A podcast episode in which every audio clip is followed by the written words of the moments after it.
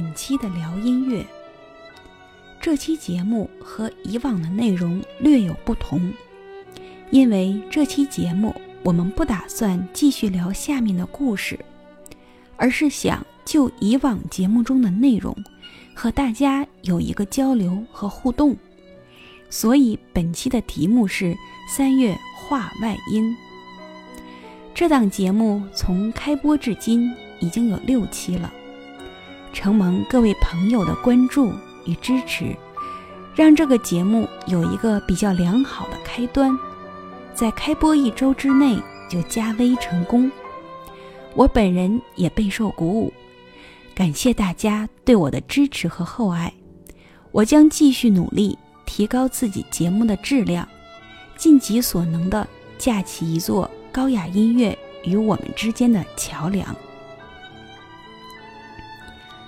从节目上传至今，有不少朋友和我有线上或线下的交流，也问过一些关于内容的问题。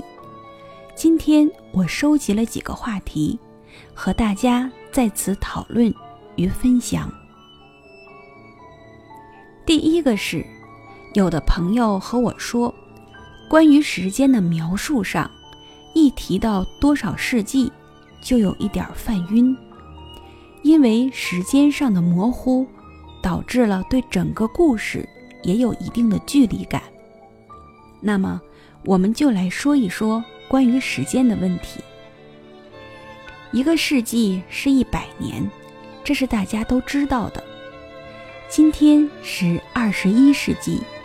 所以是二零几几年，我们都出生在二十世纪，所以是九几几年。那么以此类推，我说圭多是十一世纪著名的音乐理论家、教育家，也就是说，圭多生活的年代是一零几几年。圭多的生卒年份是九百九十七年至一零五零年，因为他对音乐的研究和实践都是在公元一零零零年之后，所以可以说他是十一世纪的人物。大家发现其中的规律了吗？说几世纪，就是在这个数字上减一，就是公元的大致年份了。以后我们也会说到，莫扎特是十八世纪的作曲家，肖邦是十九世纪的作曲家等等。如果大家对时间的说法比较敏感了，就能立即知道这个历史人物距离我们的时间长度了。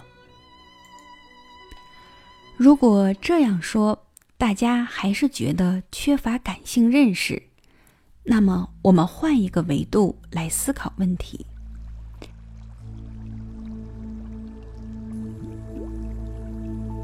一年是三百六十五天，那么一百年也只有三万六千五百天。这样说来，贝多芬生活在距离今天七万多天之前，而圭多距离我们也只有三十六万多天而已。这些数字很大吗？最近临近年尾，身边的很多朋友都在感慨，说时间过得太快了，一眨眼，二零一六年就要过去了。其实，何止这一年过得一眨眼呢？回忆一下我们小的时候，年轻的时候，是不是就像在昨天呢？有一首歌不就唱过，有过多少往事，仿佛就在昨天；有过多少朋友，仿佛还在身边。不是岁月太长，而是人生有限。如果我们的生命足够长，你会发现，一百年也不过就是弹指一挥间。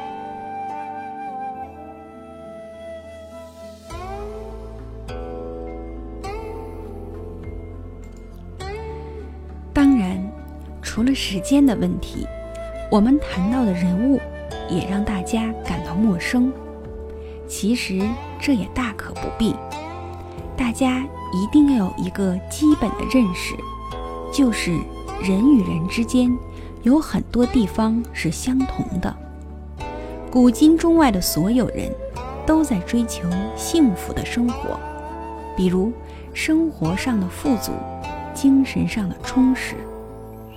但是，因为大家的价值观、经历的事情以及所处的历史条件不同，对幸福的理解、追求的方式也就有所不同。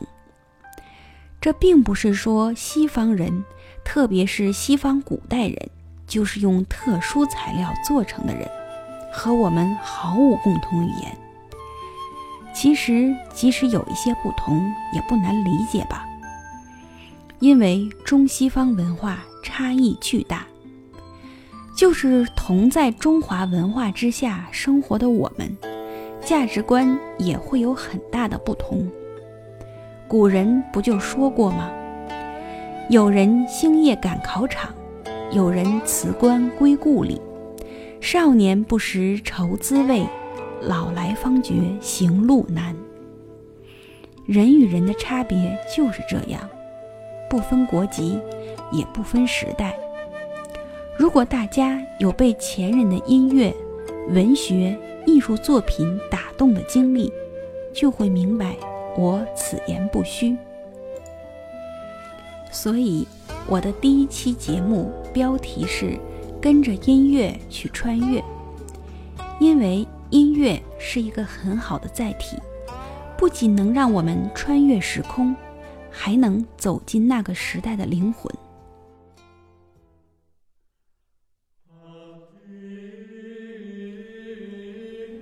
第二个问题是，有人问：既然西方中世纪人人都是天主教信徒，那么是不是人人都会唱圣咏呢？提出这个问题的人，因为曾经去过今天的教堂，他说。发现教堂里的所有的人都能跟着唱赞美诗，那么，仅从音乐普及的角度上来说，如果人人都会唱圣咏，而且一唱就是一千多年，那么西方人的音乐普及程度就太厉害了。其实真实的情况没有这位朋友想的那么好，但是。和世界上其他的文明比起来，西欧在音乐普及上做的也确实很出色了。当时的情况是这样的，就是只有教士，也就是神职人员，可以唱圣咏，普通的信徒、老百姓是不允许唱的，这是教廷的规定。为什么有这样的规定呢？一个理由是。教会垄断了一切文化知识，普通百姓没有机会去学到。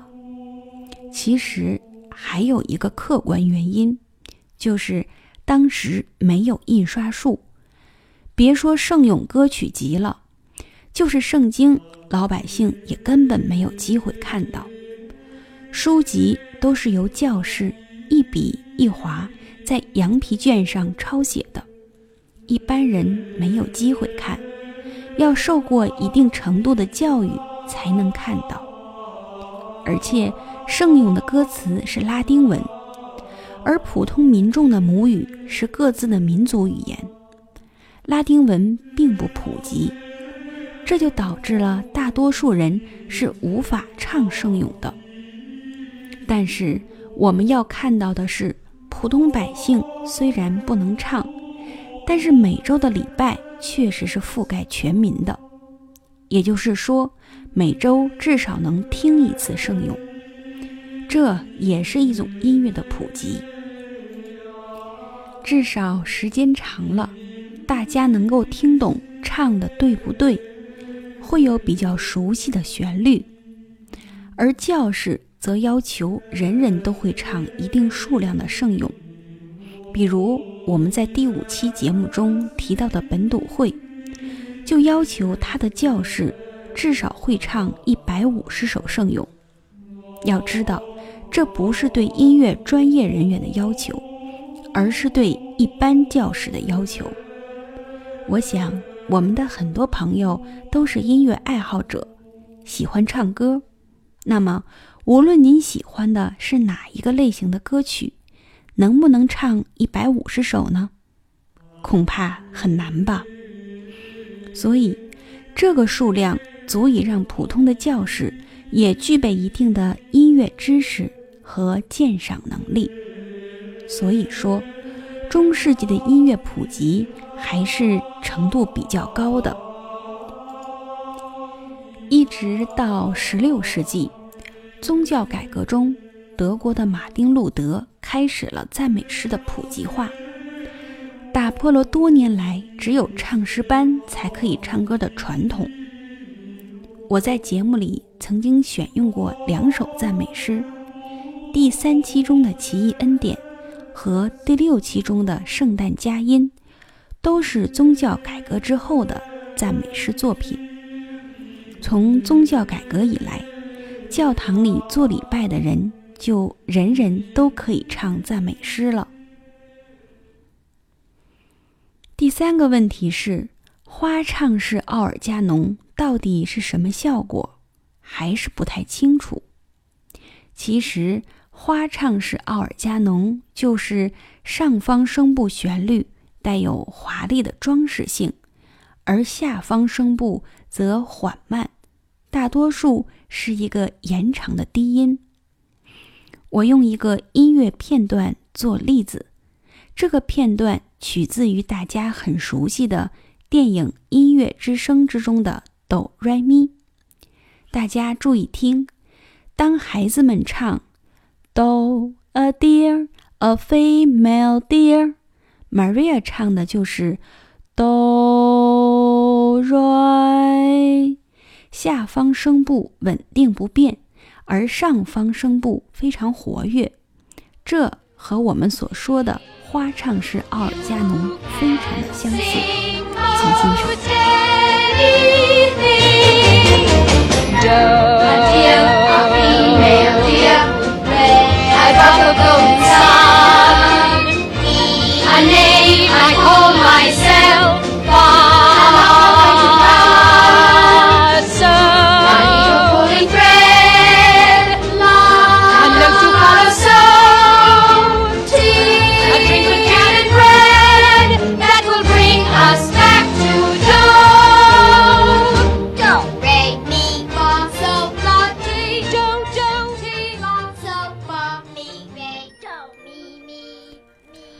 最后一个话题是，有一位学习乐器多年的朋友问我，为什么觉得我讲的这些内容比较陌生？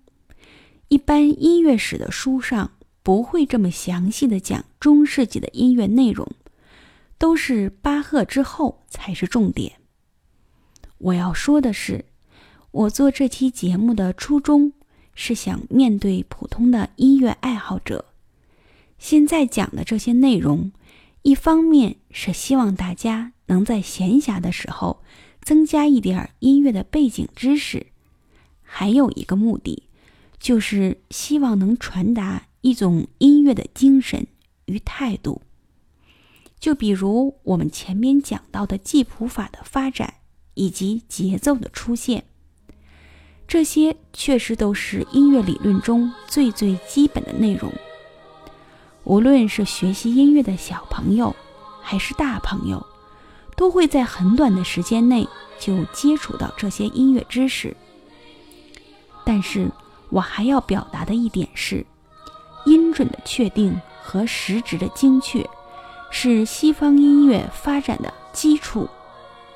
如果没有音准的确定，就无法有和声、复调。